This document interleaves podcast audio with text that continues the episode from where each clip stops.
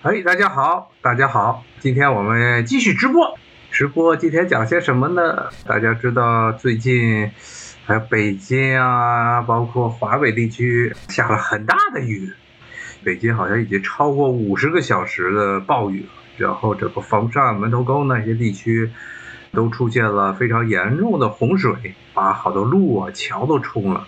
更别说是像河北，河北的太行山区也是啊，大雨不断，什么邢台啊，我看很多地方也是创了历史记录，好像是哪里？我看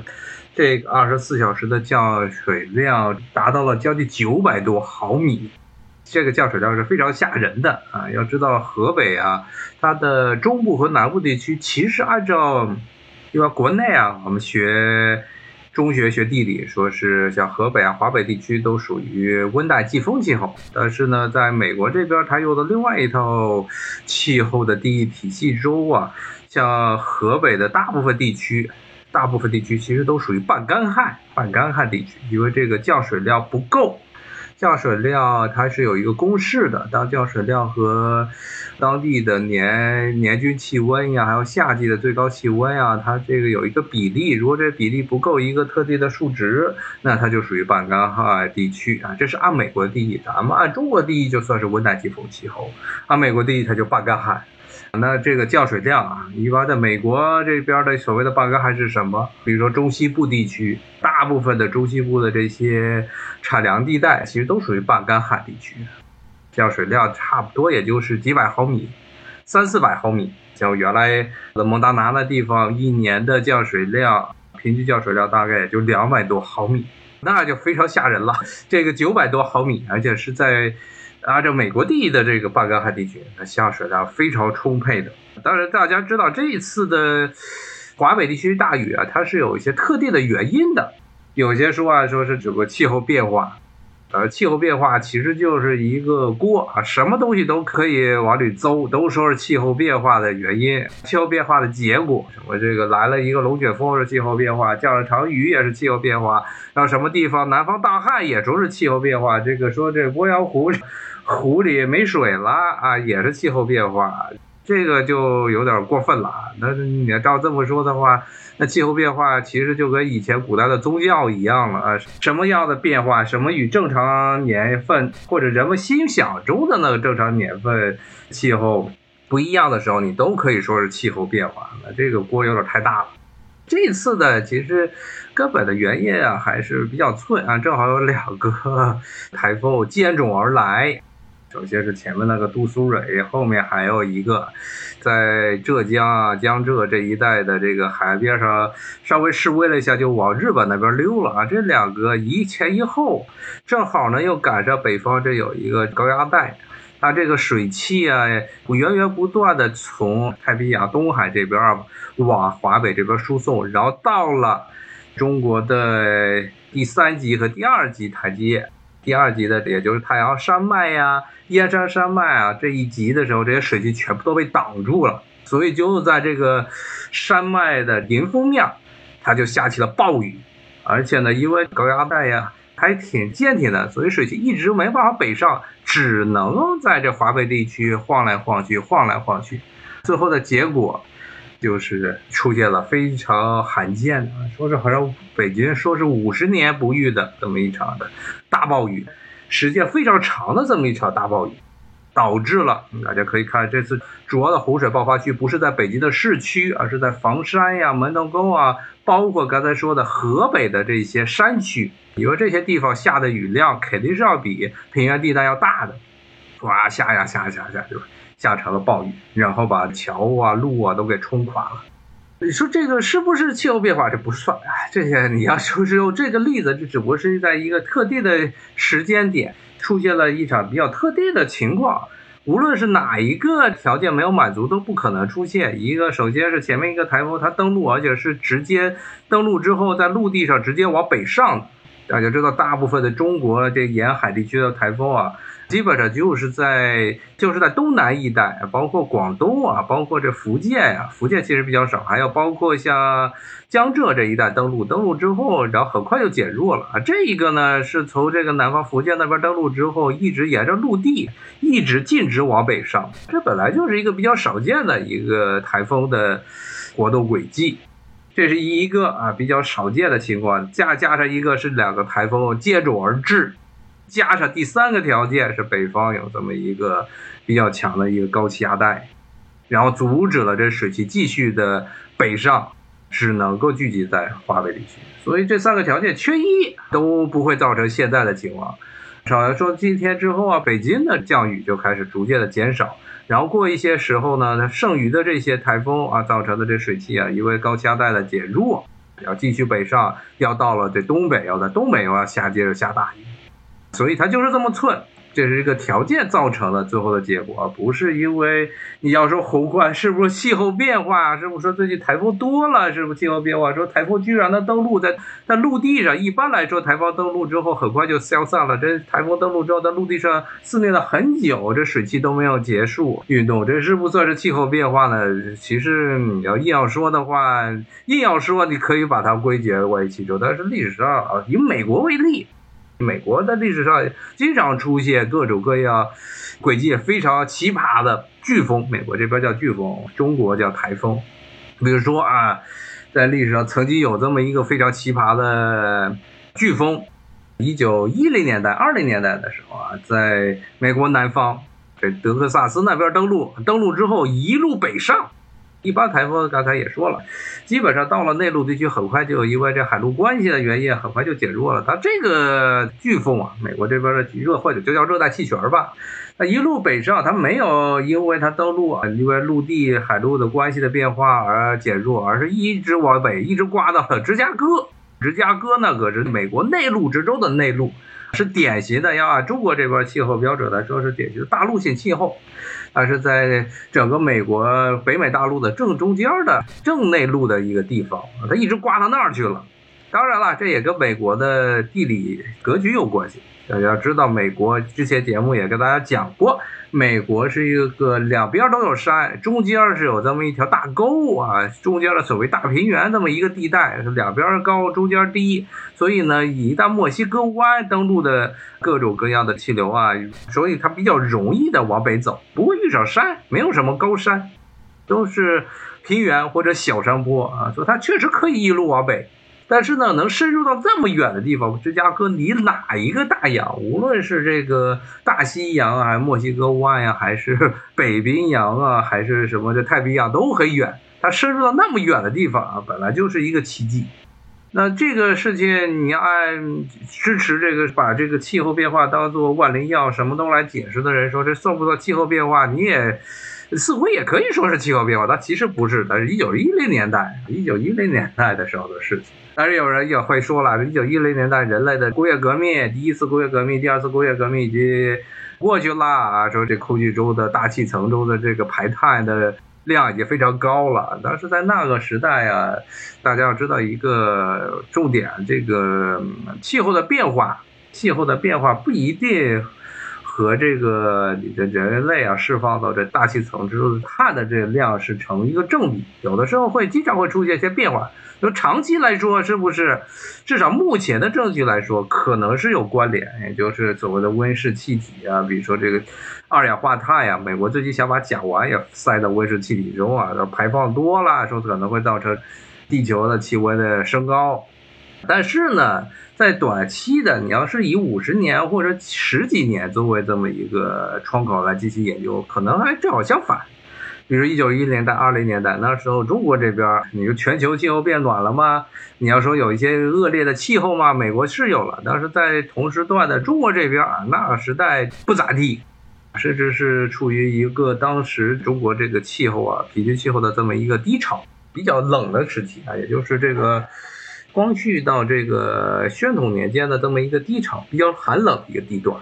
所以呢，这个你要这么说的话呢，全球气候，这个排放了这么多的这个二氧化碳，是不是造成全球气候的变暖呀？好像至少是中国过去。一百五十年的经历来说，除了最近的这几十年，好像不能这么去说。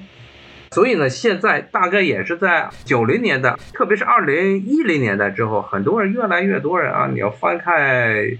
过往的全球范围内的这种气候变化的一百五十年的变化史啊，经常有很多的例子不能证明这个气候变化是说这人类排放各种温室气体会造成整个地球的气温的升高，有些时间段呢，甚至还会气候会变降低。刚才说了啊。中国晚近时期曾有过非常寒冷的时代，然后还有一个非常寒冷的年份呢，是五零年代末六零年代初那几年的气候极为寒冷啊。大家知道那个时候中国有一个著名的三年自然灾害，同期的正好是那几年的气温非常的低，造成了这个农业上庄稼的欠收。之前很多按照五十年代的时候计划的所谓这粮食供给啊，包括播种啊，当时。人民公社化结束之后呢，每年这些公田要交多少公粮啊那个按那个指标，五十年的指标又来去扣上五九年到六一年的那一段时期，就没办法弄了，因为那几年确实出现了一个非常异常的那么气候的寒冷期，庄稼欠收却变成了几乎全国范围内的事情，所以造成了很多很多的这些天灾。咱们再回到啊，刚才说，所以呢，在一零年代的时候，二零一零年的时候，很大部分的这些支持说要搞这个气候绿色经济的这些人啊，就改变了自己的这个说法，说不能叫做气候变暖了，叫气候变化。大家看，现在一般很少说叫气候变暖了，叫气候变化。气候变化原因就是因为。虽然他们说这个人类的活动啊，造成二氧化碳等温室气体在这大气层中的聚集啊，但是呢，不一定会导致这个气候的变暖，有可能会导致气候的变冷，或者呢，造成气候的不一定不定。说这个无法预测，有的时候可能会变暖，有的时候变冷，有的时候会来海啸，有的时候会来龙卷风，有的时候会造成了很多很多的台风，有的时候会造成很少很少的台风，有的时候会造成洪涝灾害，有的时候会造成旱灾。凡是这种人们想象中的这气候不舒服的时候啊，他都说这个气候变化啊，反正最后就是人类哎人类活动造成的。这你就没办法说了，没办法辩了，辩论了。一开始说是气候会变暖，然后你说什么变化都是这人类活动造成的，这其实就是现在的一个问题所在，就是气候变化，人类应不应该通过限制自己的发展来应对未来的所谓的这个气候变化？至少我们现在唯一能够知道的事情。现在唯一能人类能知道事情是，过去这二三十年气温确实是升高的，平均每年的气温是升高的，这是人类现在唯一掌握的一个比较能够确切的这么一个数据。在过去的二三十年，那在之前，刚才说了啊，五十年代、一零年代，再早的是十九世纪末，虽然人类的这个二氧化碳的排放量增高了，但是出现了气候的非常不确定性。其实很多年份实际上是冷的，唯一现在我们能够确认的是这几十年啊，这三十年全球气温是变高的，那其他的呢？没有。你说这个会不会造成有没有造成这个世界范围内的气候的异常或者变化，出现很多的洪涝灾害或者旱灾？你要说这历史上啊，你要再从再从另外一个方面看，美国这历史上过去这一百五十年的这个历史啊，美国历史上也是 洪灾、涝灾、旱灾，隔三差五的就出现。中国也是，中国这个你看这个，中国从明代一直到清代的乾隆年间，一直气候处于一个所谓的叫。小冰期的时候啊，这个一直这个处于一个气候偏冷的这么一个时段，然后有很多很多的南方是这个涝灾，北方是旱灾，呃，你说这些东西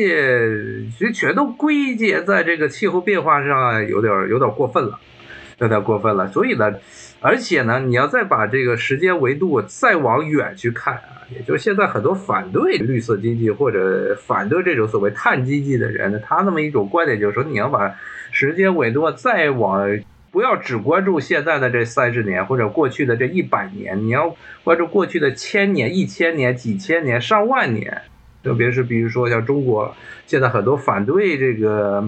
气候变化呀，反对这个所谓碳经济的，他就会说，他们就会拿出一些证据，比如竺可桢，他有过著名的中国这过去五千年的这个气候变化史，而商代。夏商之际啊，中国当时是非常炎热的，比现在的这个中国这大陆这边的平均温度啊要高很多。当时说是什么来着？河南还是四川都有荔枝，甚至连陕西都有荔枝。然后在这个华北地区还跑着一群大象、犀牛，一很多现在只有在热带地区才有的一些动物。说后来到了周西周年间，温度开始急剧的变冷。到了周幽王的时候，就变得非常冷。然后当时啊，西周的政权也因为这种经济上的衰退、经济上的衰退，然后农业上的欠收，而导致了他的这个国本的动摇，然后被这些西边的游牧民族犬戎给颠覆了政权。同样的例子也还出现在了。